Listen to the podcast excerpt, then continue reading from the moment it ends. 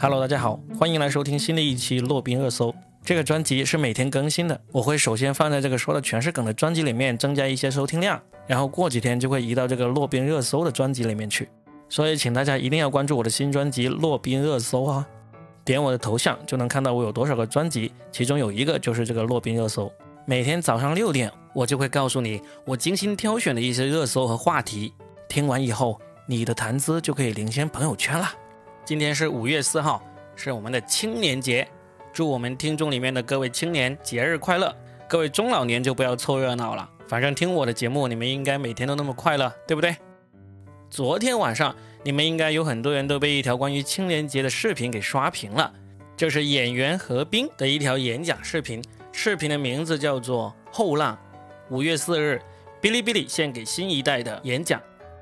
我本来打算今天就讲这个的，但是后来想一想，这个话题实在太大了，而且一圈看下来，有很多人其实有很不一样的看法。那么好了，我就不在洛宾热搜里面简单的说，留到今天晚上，我跟老于录新的一期吹水栏目的时候，我们花更长的时间来深入的探讨一下这个演讲到底好不好，好在哪里。不好在哪里？那今天的洛宾热搜讲什么呢？我就想作为自来水给大家推荐一个女团选秀节目，叫做《创造营2020》。简单说一下，这个呢是腾讯视频推出的一个节目，每周六周日晚上会更新一期。这个周末他们就播出了前两集，现在热度已经起来了。相信接下来一周以及接下来这一两个月都将会是最热最热的一个综艺节目。这个节目之前的名字叫做《创造幺零幺》，就是二零一八年的时候杨超越出来的那个节目。杨超越这两年最大的锦鲤，就说你从来不看女团选秀，也应该知道这个锦鲤少女的事情吧？《创造幺零幺》呢是二零一八年的节目，二零一九年为什么没有呢？其实腾讯在二零一九年也搞了一个叫做《创造营二零一九》的这个选秀节目，可惜这个是男团选秀的节目，不太成功。里面的冠军啊，也没有出现什么话题人物，一直没有出圈。但是这个周末刚刚开播的《创造营2020》呢，可以肯定的就是，这一定会变成一个爆款。里面很多小姐姐的名字会变成大家未来几个月不停的谈论，让你耳熟能详的人物。对于不关心综艺，但是呢对热点有一点点了解的人来说，可能你会把腾讯的这个节目呢，跟爱奇艺正在热播的另一档女团选秀节目。青春有你二混淆起来，我稍微做一个说明哈。青春有你二是爱奇艺的，它现在已经播到一半了。里面最著名的人物呢叫做虞书欣，而这档创造营二零二零是腾讯视频出品的，这个周末才刚刚播了第一、第二集，里面暂时还没有出现特别有名的人。那听完我今天这期节目，你可以关注几个哈。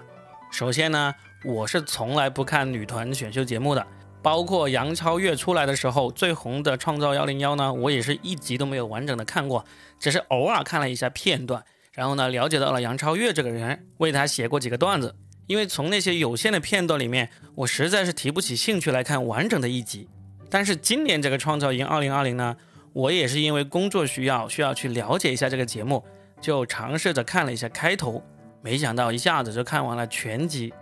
这个节目呢，它是在深圳录制的。选手们去入住的地方呢，叫做东部华侨城。那应该很多人都知道了，这是一个在深圳东部海边的一个旅游景点。里面的建筑景观呢，是山寨瑞士一个叫做因特拉根的小镇。东部华侨城火了一段时间，其实这两年已经没怎么火了。但是呢，因为这个节目，我相信它会重新火起来。创造营二零二零的第一集就是这一百零一个小姐姐坐着这个东部华侨城的小火车进入到这个城里面。然后在里面做了一些热身的小游戏，其中有一个游戏呢就惊艳到我了，就是他们做了一个比人还要高的那个圆形的大闹钟，但是这个闹钟呢是没有分针秒针的，他就让这些小姐姐站在这个钟的前面来掰腿，用他们的两条腿来模拟这个分针和秒针，看谁能够掰一圈。有一些没有舞蹈基础的小姐姐呢，就是把腿举起来根本到不了头顶。而有一些有舞蹈基础的呢，他们不但能够举高去到头顶，这是一条腿站在六点的位置，另外一条腿只在十二点的位置，这只是常规操作。因为有一些小姐姐呢，她不但能够把一条腿伸到十二点这个位置，而且可以从十二点这个位置一直往下掰到两点的位置。这个动作你光听我的介绍，可能脑海里面也能脑补出来。但是后面有几个就更猛了，他们不但从十二点的位置掰到了两点的位置，而且还掰回到了六点的位置。就是说，这两条腿在这个钟的这个平面上面整整的转了一圈。想象不出来吧？你如果不去看这个节目，你肯定想象不出来我刚才说的是怎么回事。所以这个节目光是开头这个小花絮就已经深深的把我给吸引住了。在这个环节里面，我记住了这个节目的第一个名字，叫做张一凡。因为他不但是第一个能够把两条腿在这个钟面上完成三百六十度转圈的人，而且真的是大长腿，颜值也非常的高。我以为这个是节目的重点人物，但是没想到他就这么一下出彩了之后呢，在两集整整四个小时的时间里面，他几乎没有任何的表现，就是他没有主动上场去唱歌跳舞。虽然镜头也经常 Q 到他，但是呢，他也没有及时的说出一些接梗啊或者评论啊，能够让人留下深刻印象的话。直到第二集的最后一个环节，他出彩了，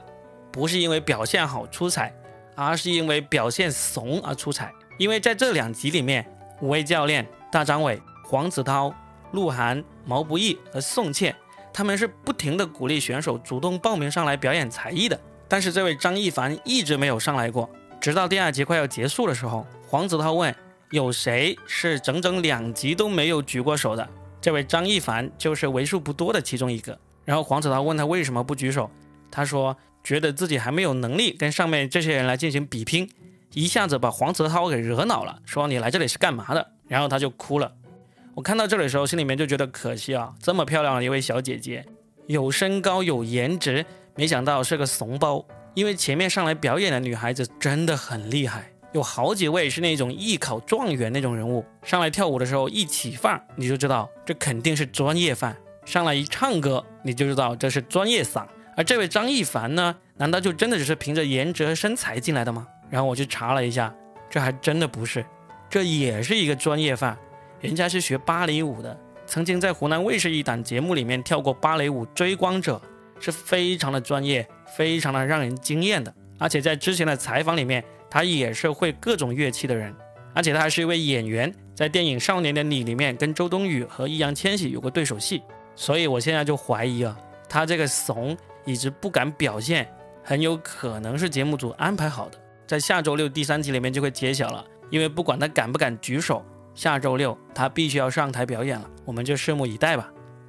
那这个节目另外一位让我留下深刻印象的选手呢？是一位主才艺是唱歌的选手，叫做西里纳伊高，姓高，名字叫做西里纳伊。爸爸是北京人，妈妈是新疆的维族人，所以他的名字这么特别。但是呢，也不太好记住，所以有些网友就把他简单的称之为五字妹妹，就相当于粉丝把易烊千玺称之为四字弟弟一样。这位五字妹妹呢，其实也是大有来头。她在二零一七年的时候正在读高三，就参加了这个《中国好声音》。当年是获得了那英战队的亚军这么一个位置，可以说是已经出道的这么一个人物。二零一七年他参加《中国好声音》的时候，正要准备高考。他当时在节目上说，他的目标是要考去美国的伯克利音乐学院。这所学院有多出名，大家应该都有所耳闻。而之后呢，他果然真的考去了。没想到今年他报名参加了这个女团选秀节目，也是非常出乎大家的意料了。很多其他的女团团员在说到他的时候。都是一片的惊叹，然后说希丽娜一高都可以出道去当歌手了，干嘛还要来参加女团选秀啊？所以呢，正是因为有这么光辉的履历，她一开口唱歌就能够明显感觉到这是跟别的选手完全不一样的表现。然而，这么厉害的一个歌手，她竟然在第二集最后一轮的 PK 里面输了，输给了一位整整两集都默默无闻、一直得不到机会上台表演的创作型的女歌手。这位女歌手叫做姚慧。他 PK 掉这个希利娜一高的是用自弹自唱的方式表演了两首他自己原创的歌曲，导致五位教练商量了好久，最终把票投给了这位姚慧。老实说，这位姚慧的唱功显然是不如希利娜一高的，但是她有特色。用大张伟的话说，就是大家希望看到一个就像陈绮贞这样的人来参加这个女团选秀，最后能够成功的出道。如果最后能够变成这么一个故事，那就大有看头了。所以呢。这就是我看这两集《创造营2020》让我留下了深刻印象的内容。今天我在这里呢，也作为自来水安利给各位，趁着还在假期中，赶紧把这两集补齐了，然后下周六周日跟我一起追这个节目吧。好了，这就是本期的洛宾热搜，我们明天会有这个深度访谈关于后浪演讲的这么一个吹水栏目，我们明天见。